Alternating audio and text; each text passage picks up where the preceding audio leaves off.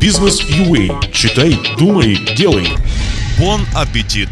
Когда Украина прекратит проедать миллиардные кредиты? Авторская колонка управляющего партнера финансовой студии Евгения Невмержицкого. В Украине процентные ставки за кредиты на высоком уровне, а ввиду повышенных рисков длинных денег просто нет. Перевооружение экономики и развитие наукоемких и капиталоемких отраслей практически невозможно. Зарубежные кредиты будут просто проедаться. Никакие реформы не могут быть успешными, если не заботиться о стабильности финансово-кредитной системы.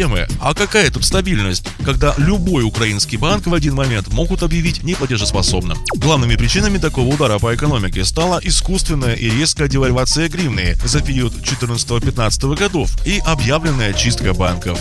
Бизнес старается как можно меньше денег держать в украинских банках, боится их потерять. Еще и гривну переводят в иностранную валюту, а банками пользуются только для перечислений. А если в банках держать деньги просто опасно, тенизация экономики может начать расти. Нам необходимая государственная политика со всеми комплексами мер по стабилизации экономики. Защита внутреннего и внешнего инвестора. Защита, а не наезды правоохранителей в балаклавах и с автоматами на легальные инвестиционные и IT-компании. Без каких-либо дальнейших судебных решений, кстати. Выполнение судебной системой своих функций. Пока что у нас фактически судебный паралич и блокирование выполнения даже имеющихся решений судов бездействующей исполнительной службой. Только 5% судебных решений выполняются согласно официальной информации. Восстановление доверия к банковской системе. Важнейшим аспектом тут является восстановление утраченных легальных средств на счета клиентов в результате чистки банков. По сути, это форс-мажорное обстоятельство. Клиенты утратили свои средства из-за действий органов власти. Откуда же тогда могут взяться эти средства? Их просто нет. И за счет чего их можно восстановить? Ответ очень простой. За счет общего оздоровления экономики и восстановления доверия к банковской системе.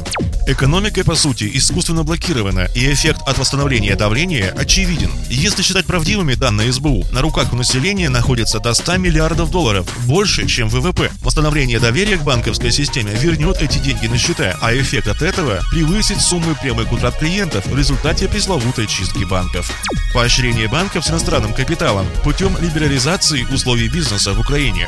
Такие банки в значительной мере помогают украинской экономике выживать. Это является своего рода островками стабильности в банковском рынке, к которым не применяются коррупционные методы Центробанка, как это бывает с украинскими банками. Они продолжают кредитовать и обслуживать украинские предприятия, когда быть клиентов украинских банков просто опасно.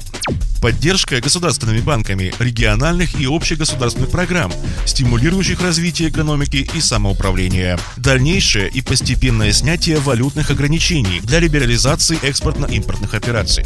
Восстановление кредитных портфелей банков. Они также разрушены в результате чистки. Это прямой источник возврата средств, утраченных в банках клиентами на депозитах и счетах. Предоставление налоговых льгот открывающимся предприятиям МСБ тем, кто осуществляет техническое переоснащение, внедряет новые технологии. Комплексное выполнение этих мер, безусловно, приведет к снижению коррупции и возврату экономики из тени в легальное русло. Не нужно многомиллионных грантов на написание программ реформ различных отраслей и экономики в целом.